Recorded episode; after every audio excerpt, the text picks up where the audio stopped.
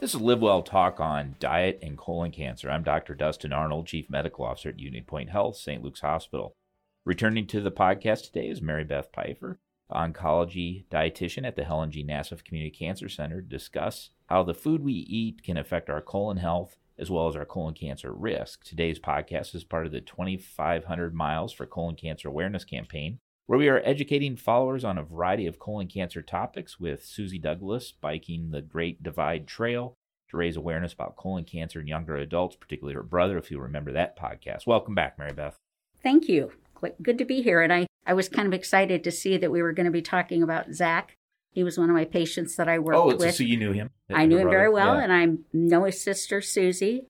And as I was telling someone else, that she packed up and moved back to help him go through treatment. Yeah, and so we had her on a program very supportive 2 or 3 podcasts ago. Yeah. She's pretty much the ultimate in family support.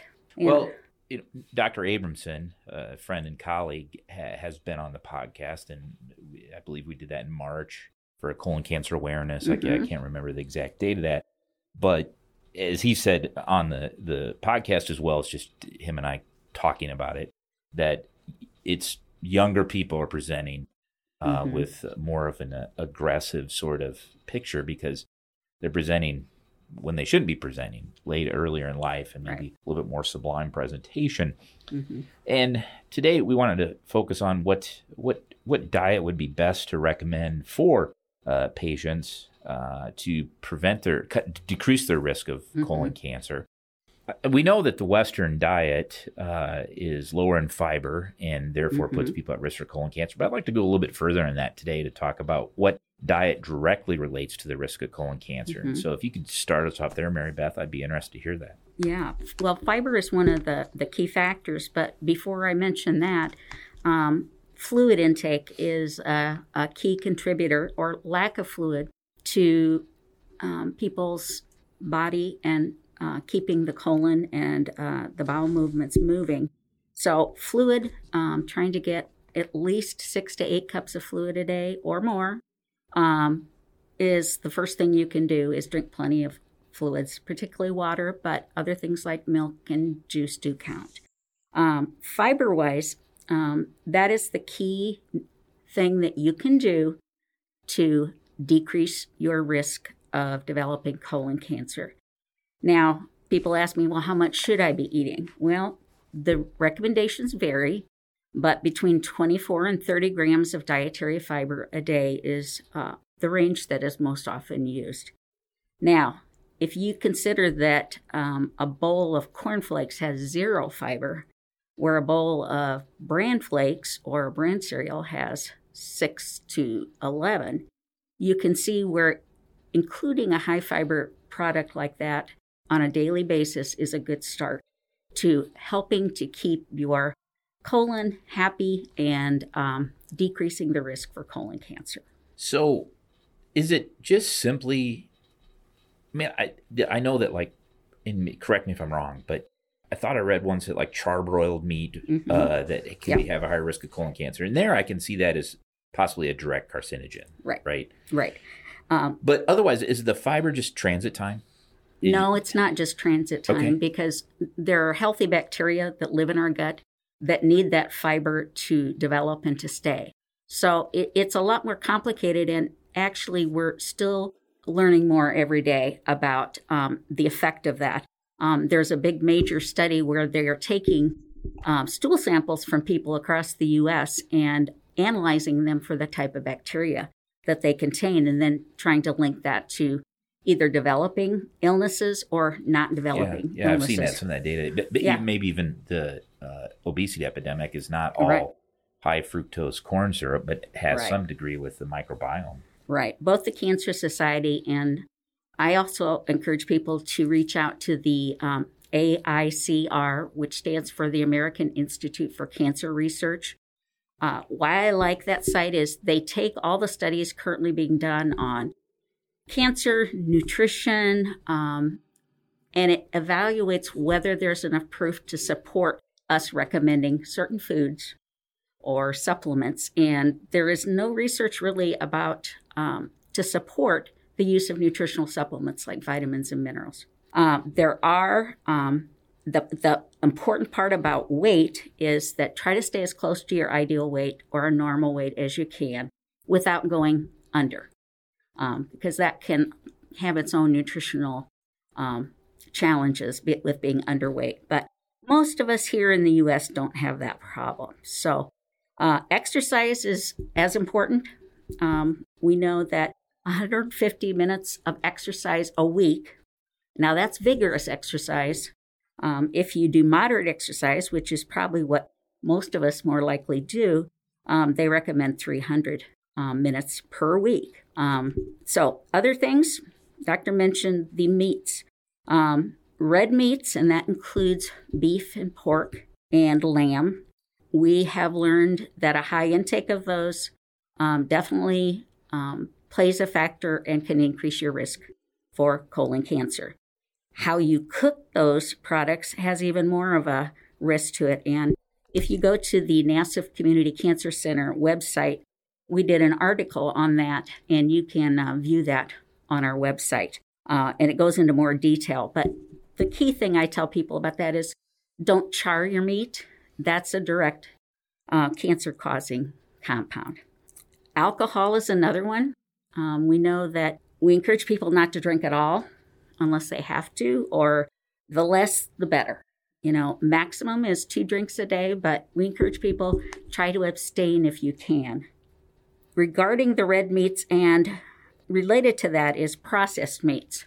It's always better to not use a processed meat, and by that I mean like hot dogs or luncheon meats, deli meats, or even smoked meats that we know they have an effect and can increase your risk of developing cancer. Why is that? Because that comes up. Processed meats, mm-hmm. Avoid processed meats. Mm-hmm. I love hot dogs, by the way. I know, but processed meats. I'm told if you ever seen how they're made, you would not love them. So I will avoid that. Yeah, but I've never had that gone through a factory, but the additive chemicals is that what it is? Yeah, nitrates or whatever it is. In, hot and dogs. Again. You know, back in the day with the bacon study, when nitrates first came about, the studies, you would have had to eat 26 pounds of bacon a day in order to have the same cancer-causing effect. However, is it good to cut down on those? Yes. Even on red meats, no longer do they give a safe amount. They used to say about 16 ounces a week. Well, if you get a big steak, there's a pound right there. But trying to encourage people to eat less.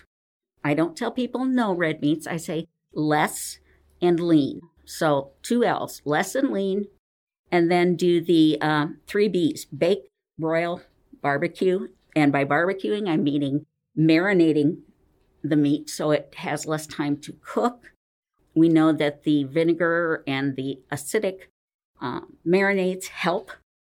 Cut down on the chance of charring the meat or have a beneficial effect on cancer. So interesting. Those are just some helpful things that we'd like to share with people. Are there any foods that, like nicotine, smoking is associated with lung cancer, pretty strong? Right. Are there any foods that are strongly associated with colon cancer that should be avoided? I would say the closest to that would be the alcohol. Okay. We do know that smoking does play a role with colon cancer also. Right, yeah. So, you know, we really try to encourage people to, you know, increase your intake of plant sources of foods. And again, preferably not from a multivitamin supplement, but things like whole grains. And by that I mean like long grain rice or whole wheat breads. And I tell people kind of lift up the loaf of bread and see what it feels like, because that often is a good indicator of the dietary fiber content. And heavier. It's heavier. It's usually got more fiber in it, holds the moisture in. So start looking when you're reading a label to determine the amount of fiber in it. Look for the dietary fiber, and it'll give you grams. And remember that earlier guideline I gave with 24 to 30 grams of fiber per day, and see how well you do. And then look at little things that you can add. I tell people oftentimes, except for the red meat, we don't have to cut things down, but we have to add things. And I encourage them to add fruits, vegetables, and I tell them canned fruits are fine if that's what your budget allows. They are very similar in nutritional content. I do encourage them to avoid the heavy syrups because of the extra sugar added. Right. But fresh, frozen, canned, they're all fine. We do encourage a little less sodium in some of those. They found that high salt foods, and again, that's part of the component we talk about with the smoking and the deli meats. They're extremely high in sodium content. And most of us get more sodium than we need per day. But also trying to get more vegetables, as I mentioned, along with the fruits. But we also like to encourage people, make sure that you're getting calcium and vitamin D every day. Just what I've observed in people that we check their vitamin D level, if you're from Iowa, you're almost always low in vitamin D. That's why they started fortifying milk years ago, is because they knew that calcium and vitamin D were like buddies. They have to be there at the same time in order to make healthy bone. And in Iowa, where we don't have a lot of strong sunlight, I don't see many people out sunbathing in January. But again, we don't really want people doing that because of skin cancer prevention. So we encourage people use those low-fat dairy products that are fortified, and in this case, fortification of the vitamins is a good thing. I have a theory that cabin fever in the spring is actually just a relative vitamin D deficiency. Interesting. People are achy, kind of irritable. Don't feel well, they're tired, and then, you know, first couple of nice weekends, all of a sudden, all those things go away. So that's my theory. But yeah, I think that's a valid point, and totally makes sense to me. So all right, I'm going to head to the store tonight. What would I purchase to increase the fiber in? And I don't like bran cereal. Okay. Well, what would you recommend? What would you just? Well, then I would probably go more with the other whole grain foods, like whole grain pastas, the long grain rice I mentioned, more beans like black beans or kidney beans. Even northern beans are considered a good fiber source. But trying to go around the outside of the grocery store is a good start. After you do that, you get your fruits, your vegetables, you get your dairy products. Then you can go down the aisles and look for your whole grain bread products, your whole grain cereals. And it doesn't have to be a bran cereal.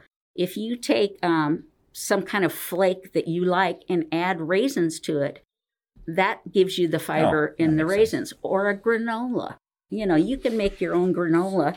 And there are many mixes or pre-made that you can use. But if you really want to play it safest, is to buy your own oatmeal and make your own granola recipes. We have some on our website, but... Do you have other lists on the website of... Oh, yeah. Foods that... right. Okay. And on both the Cancer Society and the AICR, they have grocery shopping lists, and basically it'll give you those foods that we just talked about. Things I didn't mention were lower-fat cheeses are another good way to get your calcium and vitamin D. So that's a good way to do it. Just go around the outside, even though people say do that last. You can, but just make that the majority of your shopping is on the outside. So I love Frosted Flakes. That's probably not high in fiber. It is not. Okay. You've taken away my beer, my steak. Now you're taking away my Frosted Flakes. I'm sorry, Dr. Arnold. I'm sorry. You don't have to take them away. You just have to add other things. Okay. All right. So, hey, what are your thoughts on Susie Douglas? You kind of hinted at the beginning, you knew her. Yeah, I got to meet her. Because personally, my sister would support me during cancer, but there's no way she'd ride 2,500 miles. I think she's a rare individual. And after getting to meet Zach and his family, his wife, as well as his sister, they're just amazing people. They're very supportive. And Zach spoke so highly, in addition to his family, of his coworkers where he works as being big supports for him. But yeah, Susie is above and beyond what most people would be willing to do. Oh, definitely. She was amazing. Well, that's great information today. Thanks for joining me. Again, that was Mary Beth Pfeiffer, oncology dietitian at Helen G. Nassif Community Cancer Center. To learn more about the 2,500 100-mile for a colon cancer awareness campaign. Or to contribute, visit communitycancercenter.org/2500miles. Thank you for listening to Live Well Talk On. If you enjoyed this episode, don't forget to subscribe. And if you want to spread the word, please give us a 5-star review and tell your family, friends, neighbors, strangers about our podcast. We're available on Apple Podcasts, Spotify, Pandora, or wherever you get your podcast. Until next time, be well.